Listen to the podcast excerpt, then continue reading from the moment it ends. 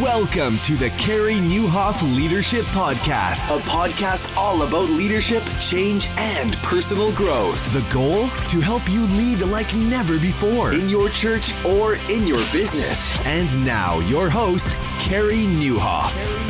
Well, hey, everybody, and welcome to episode 317 of the podcast. My name is Carey Nieuwhof, and I hope our time together today helps you lead like never before. Today's episode is brought to you by Ministry Grid and Pro Media Fire. Plus, I want to talk to you about something really exciting that's happening over at the highimpactworkplace.com. It is back open today uh, after being closed uh, for a little while. And uh, we'll talk to you about that at the end of the show. But I'm so glad to have Jefferson Bethke on the podcast. We have a really interesting conversation. He's got a new book all about hustle and overwhelm and uh, how to get out of the, the race that a lot of us seem to be in. And I mean, the dude's he's got like serious street cred. He lives in Maui, and if you follow him on Instagram, New York Times bestselling author, he uh, he seems to do okay at that.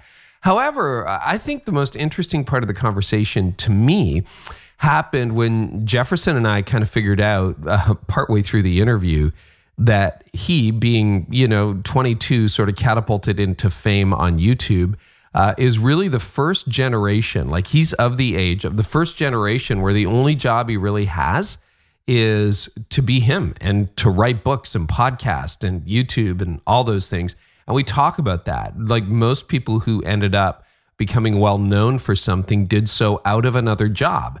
And uh, yeah, it's kind of interesting. It's a bit of a meta conversation about what's happening, what's changing in our culture. So that's that's a really fun part. Plus, well, we just talk about a lot of stuff. So I think you're going to love today's show. And uh, hey, I did some free courses for Ministry Grid that are available in the month of January with a really cool bonus. So uh, if you head over to ministrygrid.com forward slash carey, uh, you will not only get some courses I did exclusively for them over at Ministry Grid and get to access those for free you will also get a copy of my latest book, Didn't See It Coming, as a gift if you complete those courses sooner rather than later. January is almost gone. Can you believe it? So head on over to ministrygrid.com slash carey, check out the free courses, and also check out their full volunteer training library you can use at your church. At Connexus Church, where I serve, I'm founding pastor there. Uh, we use Ministry Grid, absolutely love it. It helps us with, uh, well, a relatively large church these days, whether your church is large or small. I think you'll enjoy it. Also, you ever find that your staff, speaking of staff, get a little bit overwhelmed with creative and media demands? I recently heard about a growing church with nine campuses that had a problem. They had an in house team, but their in house team, yeah, this never happens in leadership, right? Guess what? Was overwhelmed with the demands of media requests for graphics and videos. They just couldn't get it all done. And sometimes you can't just hire your way out of a problem. So, to solve the problem, they reached out to Pro Media Fire to get a media bundle for each location. And they knew that hiring Pro Media Fire would get a media team for the fraction of the price of hiring additional staff. So, whether you have a small, mid-size, or even mega church, uh, you might have the same problem. So, Pro Media Fire can solve the problem for you. You can hire an entire creative team of professionals for a fraction of the cost of hiring additional in house staff. For a 10% discount on plans for life, go to promediafire.com forward slash carey. That's promediafire.com forward slash carey. Well, I am so excited to bring you this conversation with New York Times bestselling author, podcaster, Jefferson Bethke. Well, Jeff, welcome to the podcast. Hey, thanks so much for having me. Hey, it's great to have you. You uh, you strike me as a pretty chill guy. I've followed you online for a number of years, but clearly I missed something there. You're pretty driven, aren't you? Yeah, it's funny to uh, maybe look like that on the daily life, but then write a book about hustle, right? Um, yeah, yeah, I mean, I think I, I think I am, and I'm not. So that's where I, that's an interesting thing. Is I would say I don't feel like I'm much more driven or ambitious than the millennial spirit in general is, if that makes sense. Yeah. And what I mean by that is I think actually there's something ex, there's external realities right now. I think in our culture that actually are making us feel this way, not just our personalities, right? Um, now, of hmm. course, at some level, I do like to. I go fast. You can probably even tell I've talked fast the whole interview. That's normal speed to me. This is actually half speed to me. So you should hear how I talk to my wife. Um, but uh, I try to be very intentional on podcasts to go half speed. But no, yeah, I, I am at some level. Um, and that's definitely where the book was born out of, of trying to wrestle through that. Hey, is this drive, is this ambition, is me wanting to achieve and have goals and all these different things, probably four or five years ago was the beginning of this journey, is that leading to what I wanted to lead to? And that's definitely where it came from. Hmm. Yeah, there's a moment that you write about in your book where uh, your wife says to you, I wonder if I married the wrong person. Yeah. Do you want to talk to us about that moment? Sure. Yeah. That's always a fun question, right? Um, mm. When your hmm. wife asks you that. Um, but yeah, and I think um, after we journeyed through that moment, I think we both realized again that collective spirit. But that that that question from her to me was um, because what we were realizing is looking back on it now, of course, we almost we realized that we were kind of buying this bill of goods that you can call the American dream or you can just call modernization, whatever. But we realized, man, this thing of like get married at this age, get a house by this age, get a job that you love and that fulfills you, we actually, luckier than most people our age, had gotten those benchmarks, right? A lot of millennials are disenchanted because they're not reaching those benchmarks, right? It's very difficult to maybe buy a house now or this or whatever. But, you know, I was married young, 22, I think I was 22 when we got married, had kids at like 24, 25 we had a home and a job that fulfilled us by mid 20s. That's pretty rare. But yet, mm-hmm. even th- then, we were like realizing, oh, so like every step of that benchmark actually made us more frantic and more busy mm. and more hustled and more things to do or more things that we have to life hack or solve or be good at. And that's where that question came out of from her, is because that was just one of the collision points, is that I was wanting to travel and speak more and all these different things. And she doesn't like that. That kind of makes her she's a homebody, and so that was reaching a tension point. But that was just kind of the tip of the iceberg um, for sure. Wow. So uh, how did how did you begin to address that? Was that like a defining moment for you? Because I think we've all had that. I've been married a lot longer than you. And I didn't quite hear those words, but I'm sure those thoughts went through totally. my wife's head where she's like, what the, I didn't sign up for this. Like, what is yeah, what? Right. What are you? What are you doing? What are you thinking? Totally. Why are you so driven? Right. So would yeah. you say you're the more driven of the two, or she's yeah, driven 100%. in a different way? Yeah. I mean, I have I have a new idea every day, and I bring it to her, and she just gets overwhelmed, you know, and all that type of yeah, stuff. Yeah. But yeah, that that that story, and that's why I put in the book, was certainly kind of this um, moment of like kind of realization of man, this isn't the the trajectory that we felt like was the right Western young millennial path to put ourselves on wasn't leading to blessing and flourishing in life, clearly, because this moment's showing mm. like, yeah, it probably wouldn't lead to this. And so then, yeah, that was through a long journey, not overnight. It wasn't. I'm not going to romanticize it, but uh, that certainly was the inception moment of then probably a couple years. This would have been about five years ago total. So probably a journey from the last five to three years ago. Um, just asking, okay, well, what is the answer, right? What what is going on, and what is it? And for us, it was a personal journey of our us, you know, uh, as Christians, as followers of Jesus, saying, man, I think there's something actually in Jesus where we were trying to do all the things that he was telling us to do uh, in regards to like the right ways to live, but we weren't listening to what he was saying about the pace or the cadence or the speed at which to live. And I think that's the big blind spot in the Western church is we we we listen to the laws or the teachings of Jesus, but we don't really pay attention to the way of Jesus. Um, and I know there's a lot of non faith people listening as well, but even Jesus, as this standalone historical figure, uh, certainly seemed to be able to do that dance enormously better than anyone else, right? Of being able to be interrupted, but intentional, but faithful, but slow, but methodical, and change the world in a really, really uh, particular, weird way that we wouldn't have chosen if we were writing that story. Well, and, you know, I think you make a good point. It leads to exhaustion. Regardless of your perspective, it leads to exhaustion, it leads to frustration, it leads to family breakup it yep. leads to anxiety. It leads to depression, you know, that kind of constant on thing that you have. So there's a lot of leaders. I mean, the average listener, from what we understand the demographics to this podcast, is about your stage in life. Mm. They're between 25 and 35.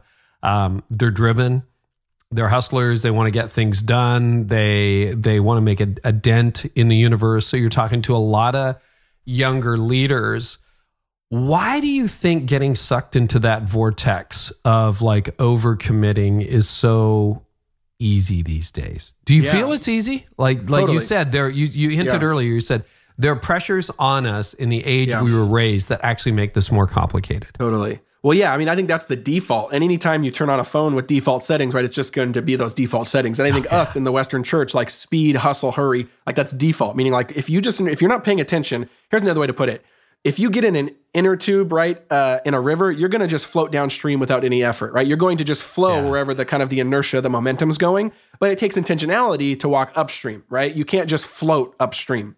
And so that's what I think I think we need to realize is to live a life that's different, that's unique, that's purposeful, um, whether that's a religious one or not, even I would even look at books like Deep Work by Cal Newport, one of my favorite books, mm-hmm. changed how I yeah, work. Some other different things like you actually to do live anything intentionally that's different from culture, you have to kind of intentionally put one foot in front of the other upstream rather than just kind of sit in the tube and go downstream. So yes, I think it's uh, really easy to be overcommitted. Um, you know, there's that, I forget the name of it, I write about in the book, but there's this concept in psychology of we always conceptualize time in the future as bigger than what we conceptualize now right? Yes. And so like even though there's only 24 hours on the Friday a year from now as there is 24 hours on this Friday, right? But yet you just you and there's something about that where we just we overemphasize we over we think there's more there.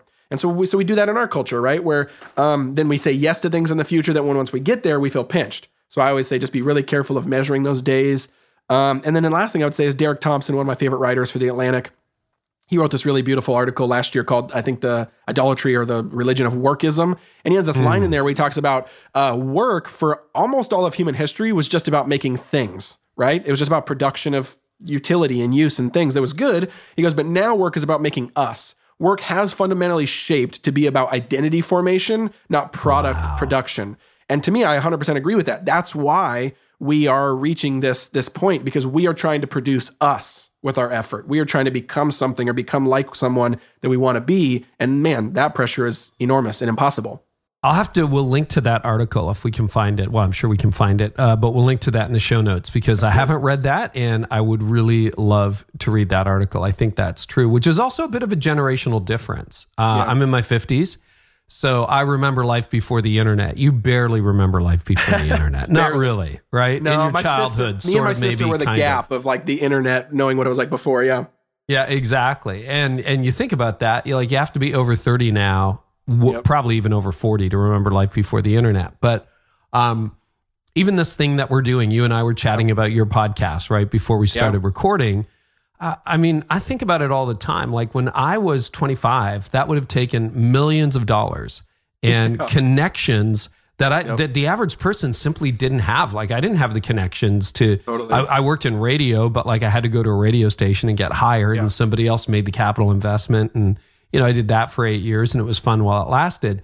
But like for me to say, oh, I'm going to go start a radio station, or I'm going to be a TV yeah. broadcaster like that was bajillions of dollars and thousands of connections with people yeah. that that none of us had. And yet all of a sudden, if you have a MacBook or a phone, uh, you can be your own brand. How totally. has that shaped your mindset? I mean, because that's how you got your start too, right? On totally. YouTube. You just did the spoken word video that yep. exploded and next thing you know, your life's different forever. Yeah, totally. And I think um yeah, I got lots of thoughts on on on that. But yeah, that's how I started, and it was accidental too. I mean, I was just like 22. I was a, a spoken word I wrote for my college, and uh, and just kind of you know, I was like, oh, let's put it up online, or maybe our friends and our moms would see it. So yeah, totally accidental. I wasn't trying to make a brand. I wasn't trying to produce this huge thing. I just I think just like uh, being a native young person, I was just doing what like you know native young people do. They breathe and they make videos and they post internet content. You know, right. and so that's what I was doing. Um, but yeah, I mean, I think certainly the the one of the this is the tough place we're in right now is because humans are brands right now and i don't know if i love that if that makes sense mm. i don't I, I, think it's a little mm. dehumanizing at some level and i think it's i think it's okay on the surface I mean, like i totally think it's okay to um you know in the honest way just represent yourself have values have something that kind of people know you for and you talk about and you use your giftings in but where i think it does get really damaging is brands are 2d humans are 3d right and i think ah. that's and that's where i think we get really stuck is we don't let people be 3D, right? Even like this is mm. this is hmm. a thought I always think about too. Is like I find it really fascinating that I think following someone should be a little bit like zero sum game, right? Where you're kind of actually keep keeping score in a good way. And what I mean by that is like if they've if they if I'm following someone and they've poured into me or I've gotten value from them for five, six, seven years, day after day after day, then if they post one thing that's like heretical if you're in a religious circle yeah. or bad in a you know secular circle, yeah. you know, I'm not just gonna be like, oh, I'm gone right? Well, that's what a hmm. lot of people do, like unfollow. I'm and I'm like, what? That was like a thousand points over here and then one point over here, right? like, I'm just like, to me, I don't. But it's weird how we do that, where you can just put value, value, value, value, value, and one thing wrong, and people are gone. Um, and I just find that I think that gets at the heart of that whole brand dehumanization thing a little bit, but uh, that's a little tangent. But yeah, it's it's it's interesting. No, I think this is really interesting. If you don't mind going down the rabbit trail, uh, I hadn't hadn't actually thought about this before we got into the conversation but it's interesting, and I think this is generational. I I heard about your video on YouTube, yep. and we'll link to it. It's what Jesus is greater than religion, or yep. something like that. Yep. Yeah. And and I mean, it got what a gazillion views overnight. Like it was just one of those things that blew up back in yeah. 2012. Yep. And that's when I first heard about you. I didn't know you, but is it normally what happened? And I think this is a really interesting philosophical difference between generations, right?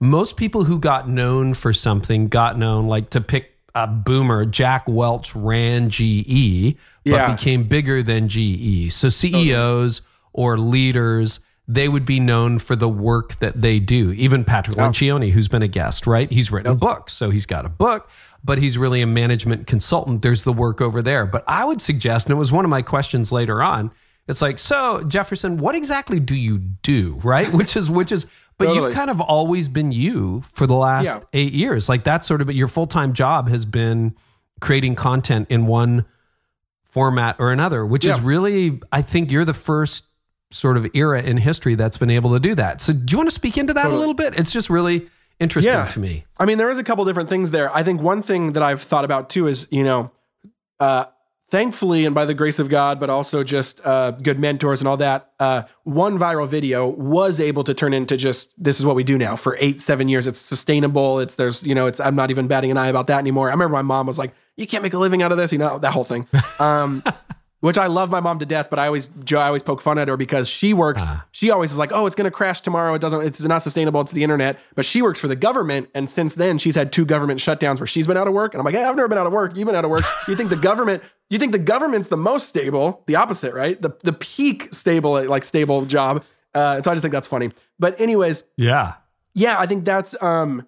So, but I think one reason I've noticed that is, you know, because there's a lot of people that go viral and then they try to take advantage of it. And what I've noticed is usually someone who can or can't is depending on if if it's an if they're centering on ideas or not. Does that make sense? Like mm, usually mm-hmm. it's like if, it, if it's just a funny cat video or something like that, well then you're not there's what do you like what are you going to do next, right? But if yeah. it's something about like hey, let's c- gather a community around ideas, then I think sometimes that tends to be more sustainable. Uh, and that was luckily what happened with me because I like talking and thinking and having conversation on the internet. And so yeah, but that's what we do now. So I, I, the way I like to say it is, um, I really do enjoy um, what we do. I kind of consider it as I want to make people think freshly, deeply, or uniquely about the person and work of Jesus, uh, kind of in a digitally native way. So that can be a podcast, that can be social, that can be YouTube, that can be Snapchat sometimes, whatever. Um, courses, and then I think books kind of aren't digital, but uh, they come out in that same kind of way.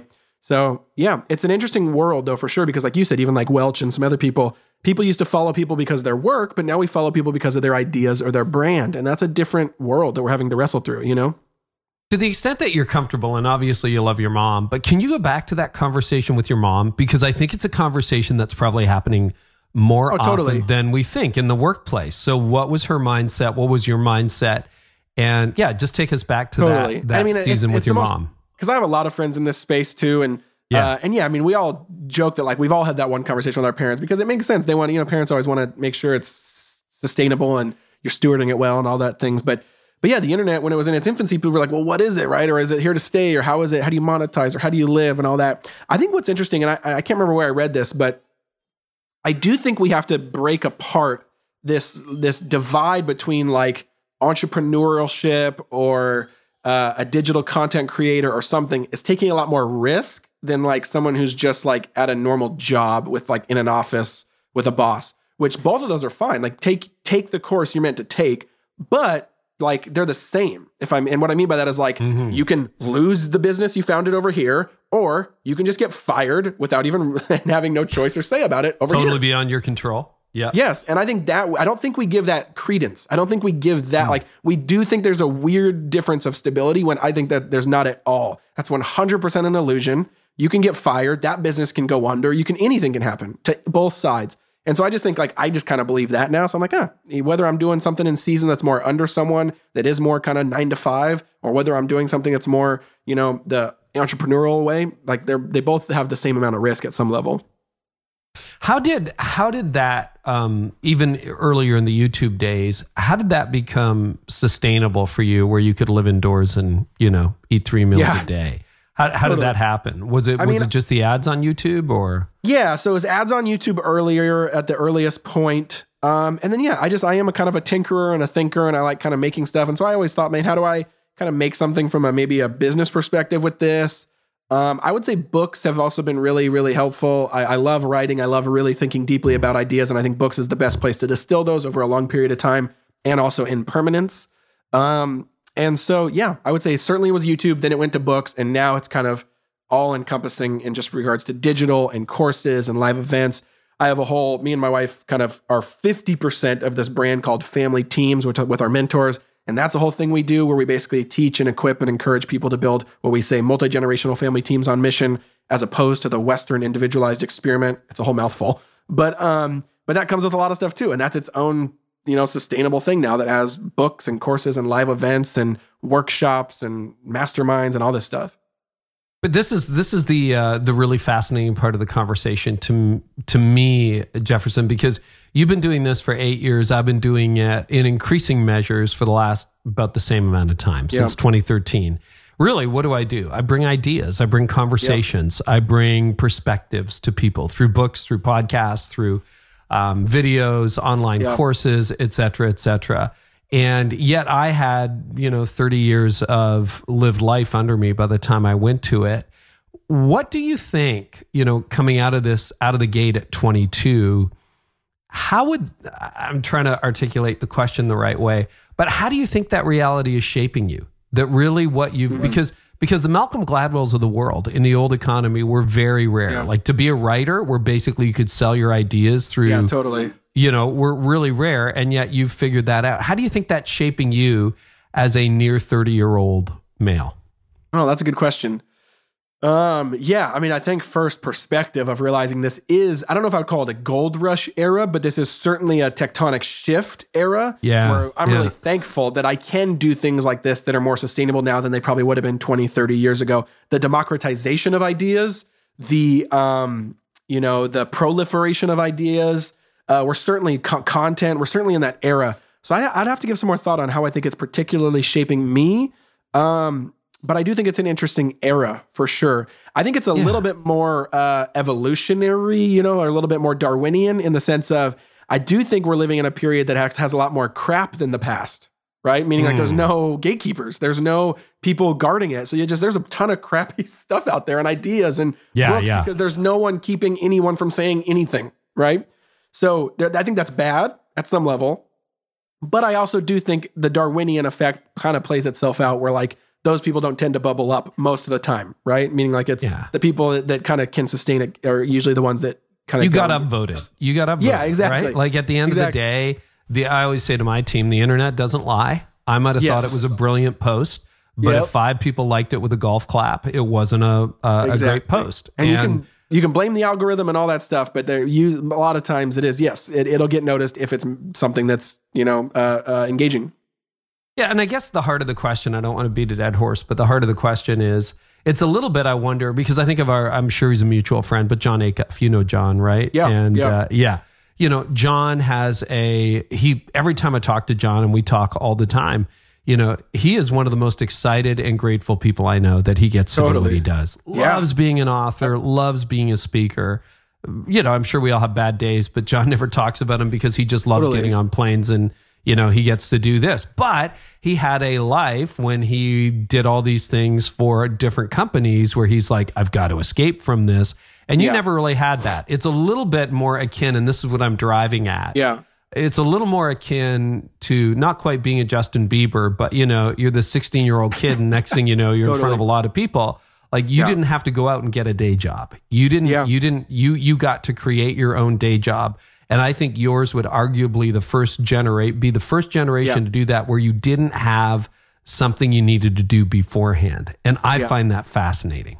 I agree. I agree. And I do think even back to your point with Jon, I think that's what it's also done for me is it's an enormous amount of gratitude. I find myself sitting on the couch with my wife almost like once a week and just being like, oh, this is such a gift that we get to do stuff that's fulfilling. That's really what it's about. Cause I don't, I don't, I don't mm-hmm. like romanticizing the like work from home, self-employed, you're in control of your schedule and all that stuff. I'm like, that's like, that is what it is. Just do work that's holy and honoring and it's good. And there's goods and bad parts of working from home, not working from home, etc. But doing something that's fulfilling is is uh, harder to be able to do these days, and that's a gift. And I'm so, so thankful. And I think, I think also the fact that it happened somewhat overnight for me actually mm. makes me more thankful because there's no possible way I can say like that was because of what I did, if that yes. makes sense.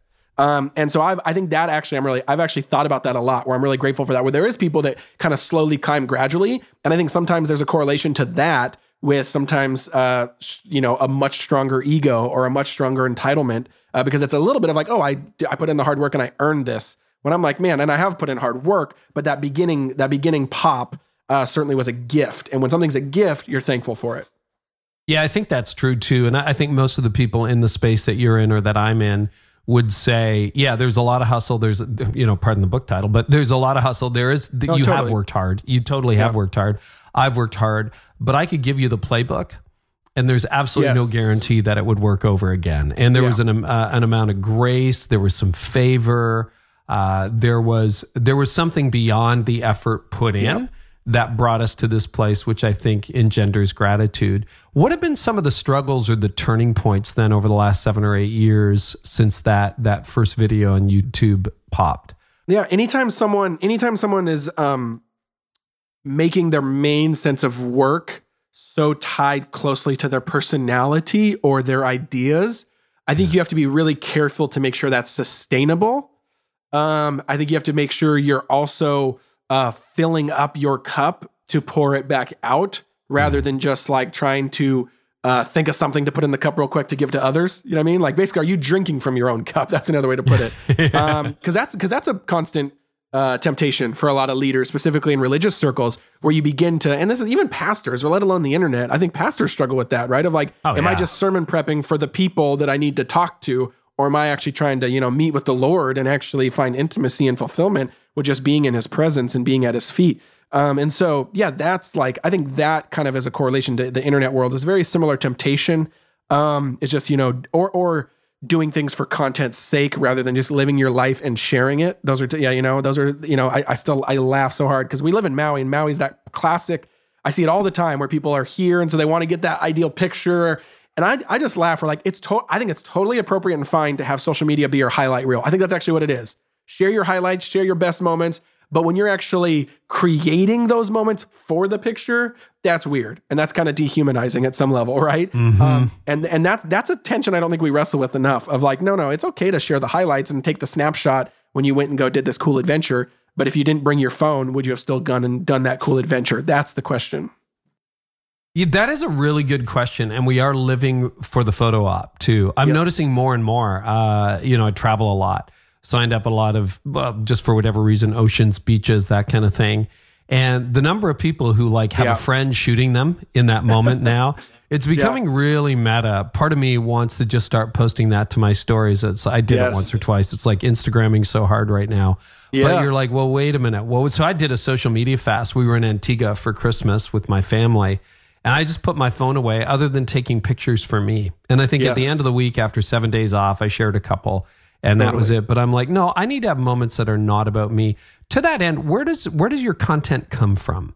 Because yeah. it is a lot about your life, right? Being yeah. a husband, a dad, yeah. living on Maui. Where, where totally. how do you make sure that your cup stays full?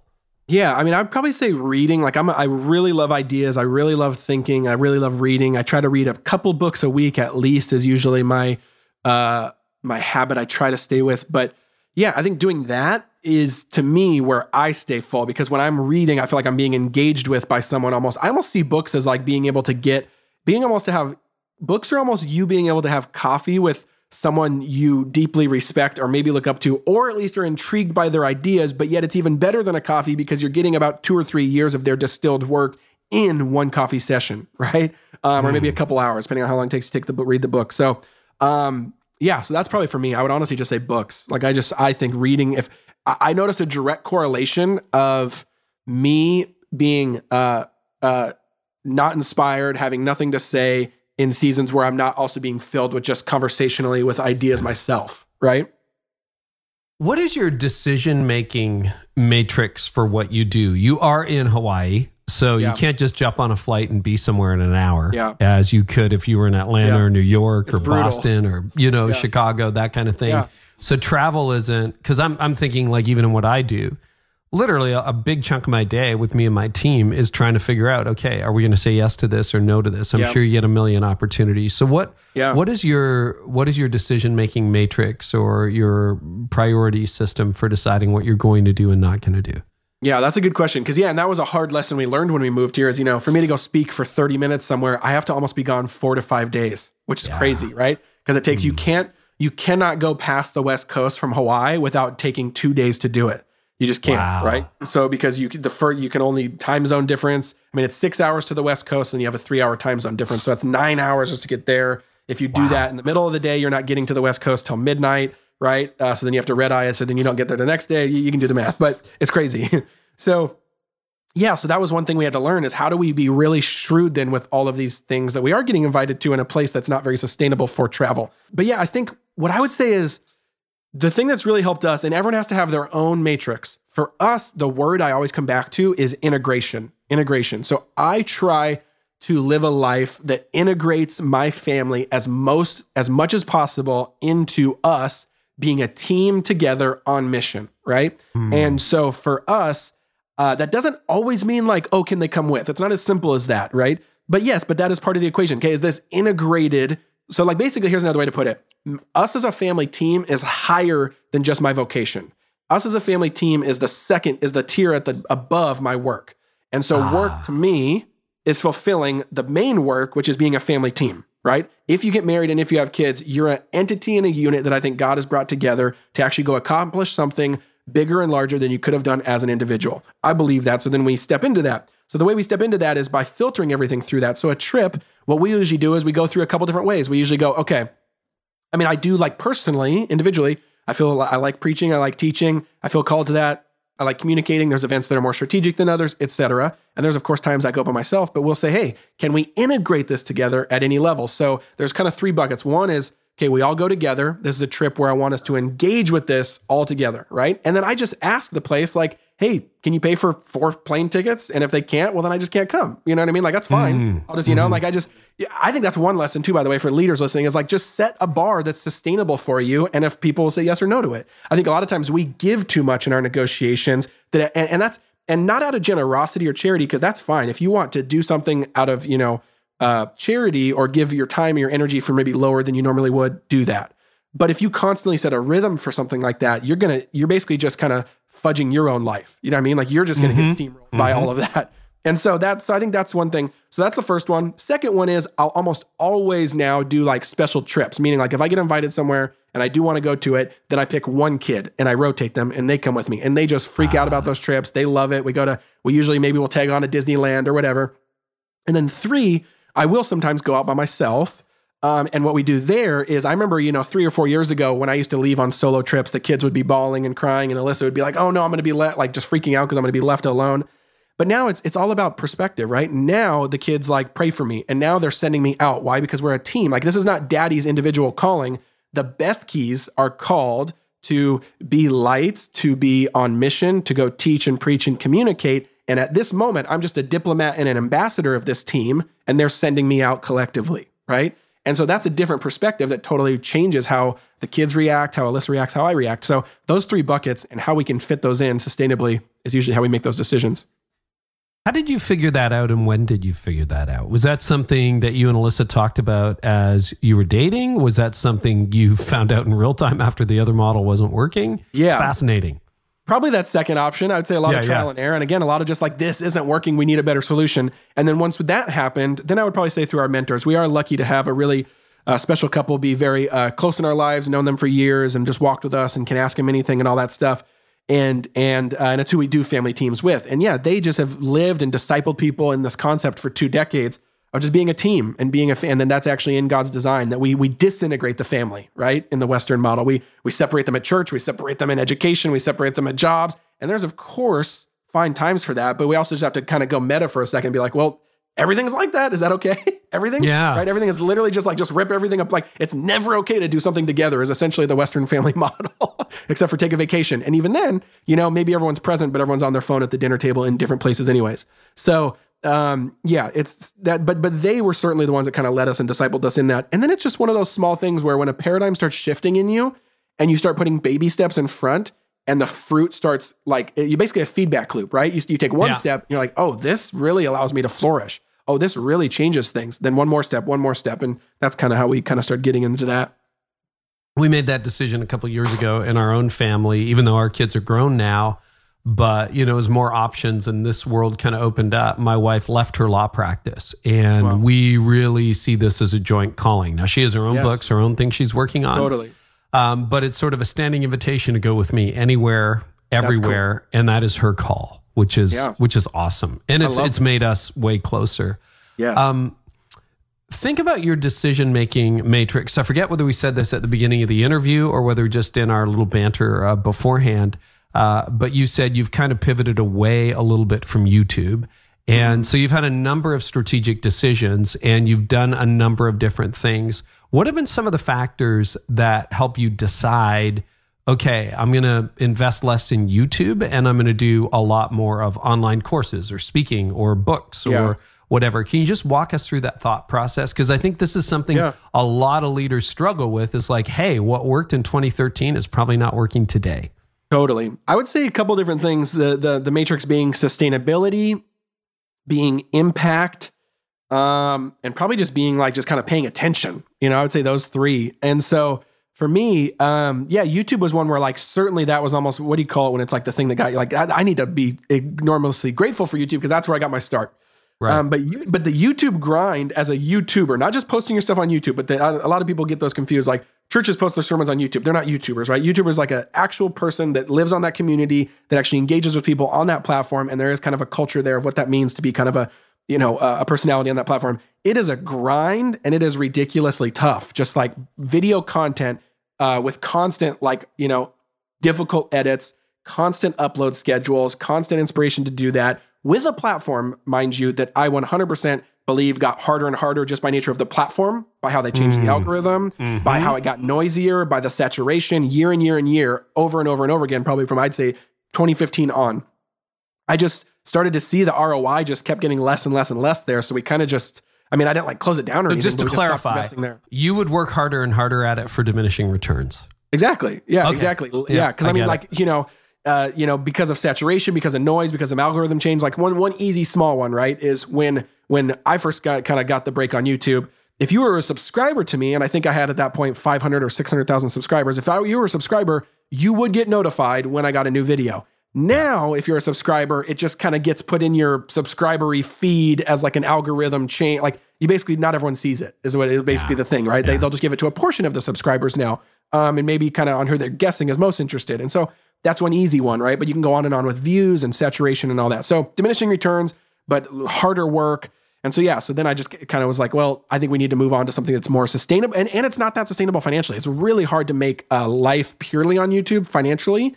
Um, mm. It's a great marketing platform. It's great to be the front mm. gate for all of your stuff. But if you're actually trying to like live from YouTube, that is not a good idea. I mean, just to give people, you know, random numbers, on average, YouTubers are going from three, four dollar CPM to maybe eight or nine dollars. And what that means is every thousand views, that's about how much the algorithm of ads will pay you. Right. And that changes wow. over the years.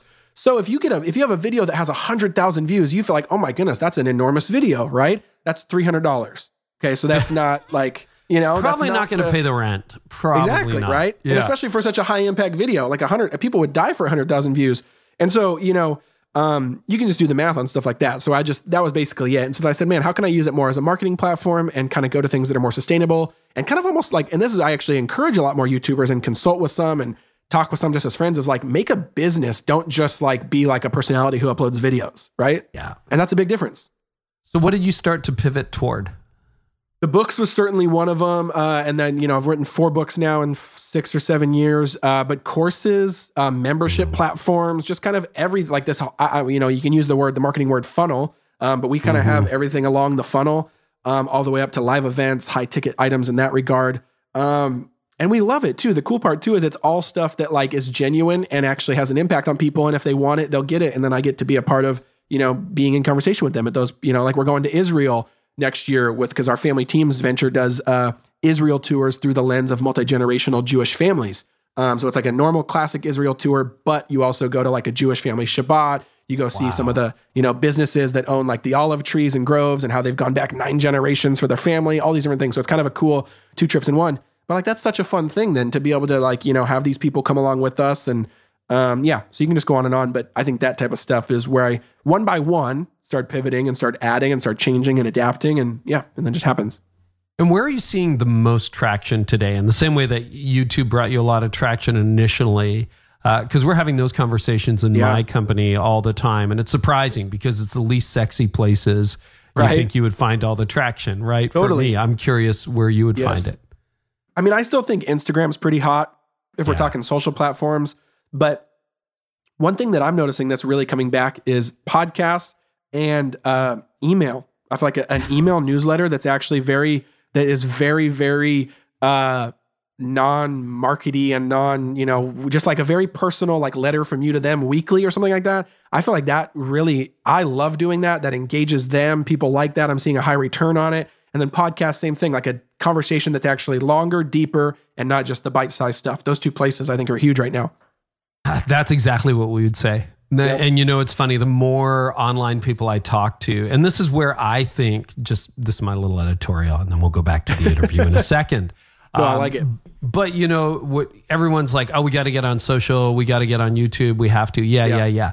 But those are all controlled by algorithms, which yes. I would agree. If you look at what was sending me traffic three years ago and what's sending me traffic yep. today, total, totally different game. And I'm not yep. going to change Mark Zuckerberg's mind. Yep. Or and it's the diminishing returns thing again. It's diminishing and, returns, and it's you're on you're on rented property by the way too. It's like you don't own Correct. that property. You're rent. They can immediately just take it off, but you own your email list, and you have to you have to think through that stuff. You really do. And nobody likes email because they're like, oh, that's work or that's email. Yep. That seems so t- 2004. Uh, yeah. but actually, if you really want to gain traction, email is amazing. And I think it's low hanging fruit that most organizations ignore. So it's fascinating yeah. to hear you hear you say that. And online courses too. I think that is yes. still uh, a real yeah. growing area as well. It's any place that can go a little deeper and a little richer. That's basically what we're noticing, right? Oh, and so, good. and social's the opposite of that. Social's the the, the most thin, candy like, you know, whatever. But yeah, courses are if they're paying for that, they want expertise, they want to go deep, they want richness, they want thoughtfulness. Email, same thing. I feel like there's so many emails nowadays. So if they're reading yours and it's longer, that's more attention than usually an Instagram post. And they're they want to go deeper. They want to hear from you. And so I think that is how I kind of see it. Podcast, same thing. If they're going to yeah. devote 45 minutes of their day to you, to us, to me, to other podcasts, that's that means something. And I think it's a, that that that level of depth is actually what people are craving right now. I think so. If I tried to turn this into a 12 minute interview, uh, you know, we're 300 and some odd much, episodes yeah. in. You're bringing stuff that no other guest has brought, which is mm awesome. But it's going to take a longer conversation to get yes. there. You can't yep. just like give me your top five highlights. Okay, we're done. We're out. Yeah. Um, I, I got that. That's good. Uh, do you have a team or do you do this pretty ninja like right at I know it's a virtual business but like yeah. have you I grown mean, a team or is it pretty yeah, much just I wouldn't say a team in any traditional sense um, and not even traditional but like um, uh, it's pretty it's a pretty nimble crew so family teams is operated then with our mentors so that's and then we have a couple people that really help us on that team in regards to administration or publishing or editing and then I have one really good friend who was in my wedding who I've been friends for so long and for eight years now and uh, longer than that, but I mean since I got married. And um, and he's basically my main go to. He edits our podcast and edits our video and has since the beginning. And so yeah, pretty simple, pretty pretty chill. But uh, from the uh, content creation standpoint and from all that, it's usually just coming from me or Alyssa. Okay, back to the hustle um, and all that. What are some of the rhythms and the disciplines and the habits or strategies that you've mm-hmm. followed mm-hmm. over the last few years that in the midst of all this change, all the opportunities, yeah. all the platform growth have kept you sane and married and at least somewhat somewhat anchored. Yeah, totally. Oh, there's so many there. Um couple quick ones and then I'll go into one a little deeper. I mean, we do we have this rule called the 111 rule where I uh, turn my phone off. I, my phone has to be off 1 hour a day, 1 day a week, 1 week a year. Um, and that's wow. oh, that's so life-giving. Just like turn off your phone, turn off your email, turn the thing off, just put it away. You mentioned that earlier. Um, and I man, that one is I still like I talk about that a lot on social media and every single time, but like what if there's an emergency? Well, what if someone happen dies or what if something happens? Then I'm like, then it just happens. Like that's what do you mean? Like to, what did you do 10 years ago? I don't like That's not. I tell my team question. the police will find me. Okay, if it's Yes. really that bad, the police will find right me. right it's, no it's true like or like a neighbor will walk over or like there's or someone 100%. else's phone might happen or like it's just mind-blowing like my basic thing is like everyone lived like that for thousands of years so like Uh-huh. of course it's possible so that one is but but here's what's funny too is we always we're weird with our phone and with emergencies because we're dictating our entire life around a statistical zero almost zero percent chance possibility right? Just like you don't not get in the ocean because there's a 0.00002% chance you might get bitten by a shark, right? Right. Um, and if you if you are that person, then you would we would probably say that's fine, but that's probably maybe an irrational phobia or something that's not proportion to the actual uh uh you know thing. And I think that's the same with our phone, but we're not processing it like that because we're so attached. So I would say that. But then the one I would go into deeper is a Sabbath. I mean, we're a huge, huge proponent of Sabbath. We've been practicing it and honoring it in a more traditional way, probably five years now. Um, and to me, Sabbath is like, um, I mean, I always laugh too. Like, you know, what other of the, whatever they're like, we, we're weird. You talk about Sabbath in the Western Christian culture, and people are like, oh, that's Old Testament, or oh, that's law, or oh, that's archaic. I'm like, what other of the Ten Commandments do you think is a suggestion or Old Testament, right? No one goes, oh, don't murder. And you go, ah, that's Old Testament. That's Old Testament, right? You know, don't covet. Well, that's the Old Testament, right? Now, at some level, Jesus fulfilled the Sabbath, of course, but I think all that does is actually mean it's richer and deeper than even just one day a week. I think it's actually a life of Sabbath, but you kind of can play act one day a week by entering into this space of resting and ceasing and partying and celebrating. And I think that's what too is we think Sabbath is this, you know, either dry religious day uh, and you have to like you what can you do and not do? And that's the worst question you can ever ask is what can i do and not do on sabbath? And jesus made that very clear with his answers but that there was a group of people who thought that. The question is what's life-giving to me? And can i cease from work and my identity in production one day a week as a reset and a refreshment and a renewal? And so we do that with our family. We friday night to saturday night we light these two candles with the kids that represent cease and celebrate and we have a good meal, we get out the best food. It's basically like what would 24 hours a week, one day, 24 hours a week, where we basically throw a party for our family and for our resting, what would that look like? And that's what we've tried to experiment for five years. And that's the most life-giving practice we've ever lived in. It's that's the opposite of the law of diminishing returns. Like that we are who we are because of that practice. I can trace all of our flourishing and our health back to that practice, um, our sustainability, all that stuff. So what? How do you celebrate? You've got three kids under the age of five. Is that Totally. right? So that- yeah, that's a good- Yeah, that yeah. question answers itself at some level. It's like, how do we celebrate with three kids under five?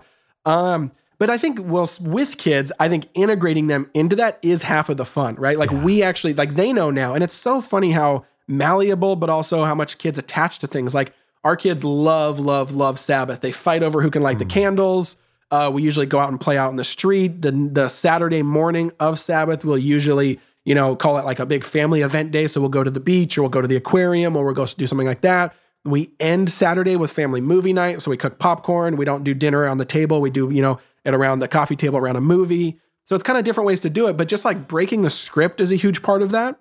Um, I think a lot of us we so are stuck uh, we're, we're creatures of non-ritual. We're actually creatures of ritual. We're creatures of invisible rituals that aren't helping us. That's a better way to put it. Wow. Uh, like getting out our phone every second of every day is an enormous ritual. We just don't realize it's ritualizing us. And so, yeah, I mean, there's so many different ways to do it, but it's a practice too, right? Like, like I think a lot of times people will think it's really idealistic and really romantic, and so then they'll try it, and it'll be hell. It'll the kids will be Yeah. crying, everyone will be terrible. You know, like oh, this is so not. They want it to be so perfect. That's not what Sabbath is, right? Sabbath is a day of delighting, resting, ceasing, partying, and celebrating. Just like you can, you, the best metaphor is Christmas, right?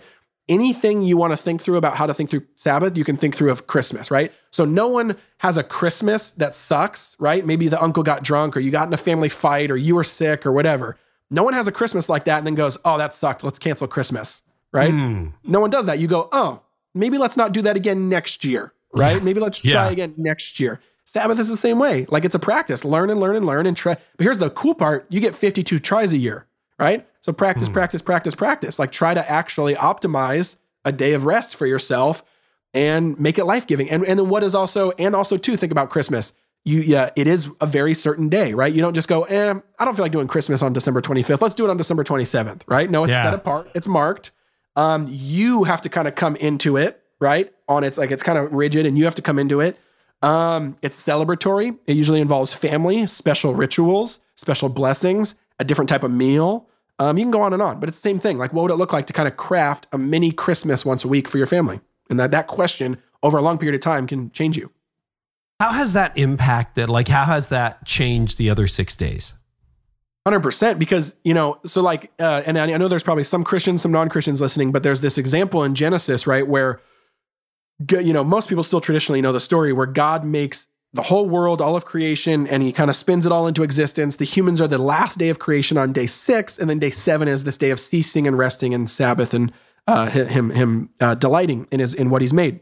Uh, so it's day seven to God, but what we never talk about is it's actually day one to Adam, right? Hmm. So so the very first moment, the very first day that Adam opened his eyes was what? Was a day of resting and delighting and of just being in God's presence, even though he had been given a job, right? Go create, go cultivate, go steward the earth, go make everything look beautiful and flourish. So he's given a huge job. And then, first day he opens his eyes, rest, cease, delight. And I think that's what it means to actually honor Sabbath is your whole you're propelled it's not the end of the week it's the beginning of the week you're propelled into a good vocation you're propelled into your work which is holy and good and awesome when you're coming from a place of rest, not trying to get to rest. And that's the big difference. Mm. That's been a big change for me is I've been trying to move into even my holidays when we take a week off, rested rather than using them as recovery. Yes, exactly. And how so um, you know, we're beyond that stage now, but we have a lot of friends who have young kids and they're like, I'm just so exhausted with the kids. Yeah. Do you and Alyssa do you do other things like does Sabbath truly replenish you, or sometimes you then go into Sunday and you're like, oh man, we're tired. Like how yeah. does how does that work out? I would say yes and no, or all of the above. Meaning like yeah. it is the most life giving practice we do that I 100% can trace and track to actually giving us flourishing and sustainability. Uh, more than most young families, not because of anything we're doing, but because of God's design that we're honoring. That, but of course, we're still tired. The kids still wake up. They're still sleep schedules. They're still early. They're still late. We got to feed them. We got to clothe them, make sure they don't die. That's exhausting, right? So I would say it's Sabbath plus systems, right? Mm. And getting really, really good systems and practices in a marriage um, and working as a team. Like uh, this is something I've talked about a lot on our Family Teams podcast is if you trace the history of motherhood, it's really fascinating, but there's been three or four large changes since the Industrial Revolution that have basically made everyone else's job easier and made the mothers compoundedly worse right? So it used to be a father and a mother were literally like almost like these business owners that both entirely kind of orbited around maybe a farm or some type of craft or whatever together as a team. Now all of a sudden the dad goes off to a factory and now the mom has to play both, right? Um, and so now she basically has to, so her job just got way harder, right? Because of one of the big changes in our culture. You can go on and on with how that, like different movements. You know, I even talk about, I think the women's uh, uh, what was the other one? I'm trying to think, but you can go check out the podcast where I talk yeah. about like the three or four that, that, that, that happens. Where basically each step where we try to make a kid or a father or the society's life better actually makes the mom's life harder. So actually recovering an identity of team really helps that. But then two, just having systems and practices. So for us, one thing that saves like a lot of us are living reactive lives, not proactive lives, right? Yeah. So another little small practice that takes like 20 minutes that saves our life we call it our Sunday business meeting. So every single night, on every single Sunday night, me and Alyssa, because what happens too is a lot of us converge date night and logistics, and that's a yes. bad recipe, right? Yep. So you go on a date night, and then all you talk about is, well, we got to take Johnny to this practice, and what are we going to do to decide about this, and what's on our schedule? And it's like, no, don't ever let that stuff touch date night. That's a different thing. But then have one night set apart where you're almost putting on your business hats, like you are living an organizational life, right? Like a, each mm. family is like these little startups right? That you actually want to grow into like a big Fortune 500 company, hopefully 200 years from now, with your last name being a legacy and being a blessing to the world, right? So it's a startup to a Fortune 500. But when you're in the startup phase, like treat it like that, right? Like have weekly meetings. And so we do this thing where every Sunday night we just put on those hats and it's just bam, bam, bam. Like, hey, uh, I think we have four things that we always decide, which is, hey, when is our date night going to be? When are we going to have some like kind of intentional time with the kids in a special way that's just different than our normal connection? Um, we kind of we don't say when are we going to Sabbath because we know we're going to Sabbath, but we talk about that. Um, and there's one more I'm trying to think of, but we go through those every single week. And, and then I think I say, how can I serve you this week? Or how can we uh, help each other this week? And it's funny how that just solves 99% of most of the problems that marriage and families run into True. because of poor planning, because of being reactive. Um, and it's, and we let them basically another way to put it is we put the most important things anchored in the week before the other stuff can kind of snuff it out. And that's really, really huge. Wow. Anything else you want to share? This has been so rich and so wide ranging and helpful. Oh, not that I can think of besides I'm just honored. I love him. I'm thinking of everyone who's listening. And, and I mean, one thing I would say too is I'm sure there's people listening uh, and and I kind of alluded to this earlier where it's like, hey, man, I, I, want that, or I understand that, or I'm maybe seeing that, but sometimes we get a little disgruntled, right? Of like, oh, maybe it's easy for you. You live in Maui, or maybe it's easy for that. And and I just would say, man, everyone has to take their own life uh, and chase daily, intentional, faithful living. Um, and all of us still have problems. All of us, like one thing I always talk about too, because I think about that about really wealthy people, right? You look at those millionaires and those people like that that you know I can't relate to, and I'm like, oh, wouldn't it be nice? But then I also look at the stats that say they're the people that commit suicide more than anyone else. Is mm-hmm. the really mm-hmm. really rich people? Literally, the richest people are like way more likely to commit suicide than anyone else. So I'm like, huh? Well, maybe I don't want that. you know. Um, and so there's there's everyone has problems, right? No one's life is idealistic. Um, you're probably only just seeing snippets and highlight reels, which is fine. That's another thing too. I would say, by the way, you know, I sometimes struggle with. Sometimes people push really far back on that of like, oh, you're only sharing the good parts, or you're only sharing all this. You know, I'm like, that's what social media is, right? Like to me, that's what it is. It, to me, I see it as like a family photo book, right? Like mm. no one you know, shaping your entire identity around a family photo book would be really weird, would it not? right? Yeah. If you like, if, like, like going going to your uh, someone's house and just looking at their photo book to just kind of see a quick snapshot of their life, that's great. But if you take that photo book home and you look at it eight hours a day and you look at it 1,317 times per day and you click on it and you swipe on it and you look at it, then you're going to get an enormously distorted vision of what reality is for that family, right? Yeah. Uh, because you're getting your entire reality based on their family photo book, which is their their highlights. And I think a lot of us, we do that with our phones. We don't realize that it's a family photo book, but we're basically sleeping with it by our bedside, right? And yeah. looking at it every sec- second of every single day. Of course, you're going to get a distorted reality, you know. But the family photo book thing, whoever's making the photo book, one thing I would say there too is it's okay to do highlight reels, but make sure you're not also crafting moments just to put in the photo book because that's different right. too, right? right? And so, but then back to what I would say is the people who's maybe feeling sometimes disgruntled or disenchanted, just just be faithful, right? I think that's something that um, I've learned is man, God's not asking me to be successful. God's not asking me to produce a lot of things. He's asking, just really asking me to just honor him. And the one way we honor him is by faithfulness, right? Where sometimes it's not even what you do, it's how you do. It's how you do mm. it, hmm. how you do your job in the cubicle, how you do your job as a CEO of the startup, how you do your job as a maybe an entrepreneur or an online creator, or how you do your job as a pastor man, the how is actually what God says. I see that, I honor that, I appreciate that, and that is what will lead to flourishing. That will give you life. That'll give you abundance. And I think we've lost out on that. I don't. I, I even I make a joke into hell with the hustle in the conclusion where I think the word I used was snout fair. I found this yeah. funny word that like it used to be in the English dictionary and it's not there anymore. It's not like you know every year the dictionary takes out words because of non-use. And snout fair was one from like hundred years ago. I forgot what it means. But uh, I just said, hey, uh, faithfulness is going to live the same. It's going to die the same death as snout fair because we don't even use it anymore. We don't even we that word's go, going away. And I'm like, that's not okay. We need to recover what it means to just every single day live in contentment, in thankfulness, and honor the people that are right in front of us uh, with love of God and love of neighbor. And I think that's really, really huge. And so that's what I would encourage people with to end.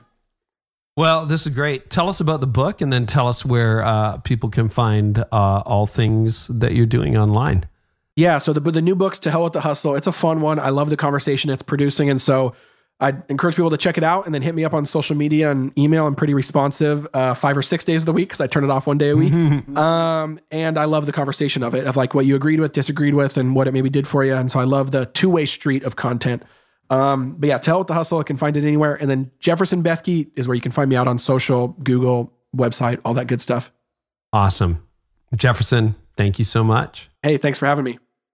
Well, that was fascinating, wasn't it? Uh, you can get everything in the show notes at careynieuwhof.com slash episode 317. And we also have transcripts. So if you want to go a little bit deeper, you can get those absolutely free. Hey, thanks to our partners for this podcast as well. Um, really grateful for Ministry Grid and the work that they do. And they've got a pretty cool offer for you right now some free courses for the month of January at ministrygrid.com forward slash carey, C A R E Y. Uh, is almost done, so head on over there. And then if you are looking to up your media presence online, your social videos, whatever you got, reach out to Pro Media Fire. And if you go to promediafire.com forward slash carey, you can get a 10% discount on plans for life. Well, uh, we got a pretty cool lineup set up for 2020. You've already enjoyed Francis Chan, Louie Giglio, Liz Forkin Bohannon, John Mark Comer. Uh, next up on Thursday is Jennie Allen, and she is the founder of the If Gathering. And I'll tell you, I have been a student now for a year of some of the women in leadership and ministry, and it blows me away what they are leading, how well they're doing it. And we talk about how to get negative voices out of your head, a different model for leadership. And this was fascinating how to motivate a large crowd. Here's an excerpt from the conversation happening this Thursday on the podcast. There were 11,000 people. I remember um, I stood at the end of one of my last times of speaking there and I looked out and I thought to myself, okay, if this is all it ever is, like this might be the the pinnacle of of people that I speak to, right? Am I okay? And I was like, I am okay. Like I am not wow. thinking about the numbers. I am always thinking about the mama on the front row that got a babysitter for 2 days because her marriage is falling apart, because she has no hope, because she's going to show up at this conference with just a shred of hope. Like she's clinging to some remnant of hope that maybe God has something for her, that maybe God still sees her, that maybe there is a way to restoration out of anxiety, out of her paralyzing fears, out of her, um, you know, difficult marriage into something that's healthy and thriving. Like maybe, maybe, maybe. So that's coming up in a couple of days. Subscribers, you get it all for free automatically, and you can subscribe wherever you get your podcasts. When you do that and you leave a rating and review, I'm really grateful. Thank you so much for sharing the podcast as well. And guys, just so you know, uh, last year I introduced a brand new course, my first course in a couple of years, called the High Impact Workplace. And I have been so excited to talk to some of the alumni who have already used the High Impact Workplace. It's open again as of yesterday, and uh, it's at uh, advanced pricing, some really good pricing, but only this week. Okay. It'll be available forever, but if you want good pricing, you get it right now. And what's changing in work? Well, just about everything. Younger leaders are asking for flex work, different hours, the ability to work from home or coffee shop. They want more freedom and autonomy. Sometimes older leaders really struggle with that. I hear almost every day from leaders who are like, my boss won't, blah, blah, blah. So, is it a surprise that Gallup found 70% of employees are disengaged at work? Didn't think so. So, we've actually added some more resources to the course this time around. Uh, alumni will get those too, of course, if you're an alumni. It's a brand new online on demand course where I show you what's changing in the workplace and how to respond. So, here's what you'll learn in the high impact workplace. You'll learn how to attract and keep high capacity leaders, especially young leaders who would otherwise just go out and start their own businesses. You'll learn why 8 to 4 doesn't work anymore and figure out what does. I'll show you exactly that. You can identify the currency that motivates young leaders, but sometimes frustrates older leaders. Uh, you'll learn how to negotiate and handle flexible work arrangements that result in deeper productivity. I actually give you a script, a negotiating guide. Uh, you can master the five questions every great manager asks their team so that your team engages more deeply in the mission and discover how to create workplace environments that multiple generations can thrive in, plus a whole lot more. So, the future workplace is the flexible workplace, and uh, you can get your organization relevant to the next generation of leaders. High Impact Workplace works for churches, not for profits, and for businesses, as long as you are working in the information field, which a lot of us are. So you can learn more and get instant access by going to thehighimpactworkplace.com. So excited to have that course open again. If you have any questions, hit me up on social. Guys, thanks so much for listening. We'll see you in a couple of days, and I hope our time together today has helped you lead like never before. You've been listening to the Carey Nieuwhof Leadership Podcast. Join us next time for more insights on leadership, change, and personal growth to help you lead like never before.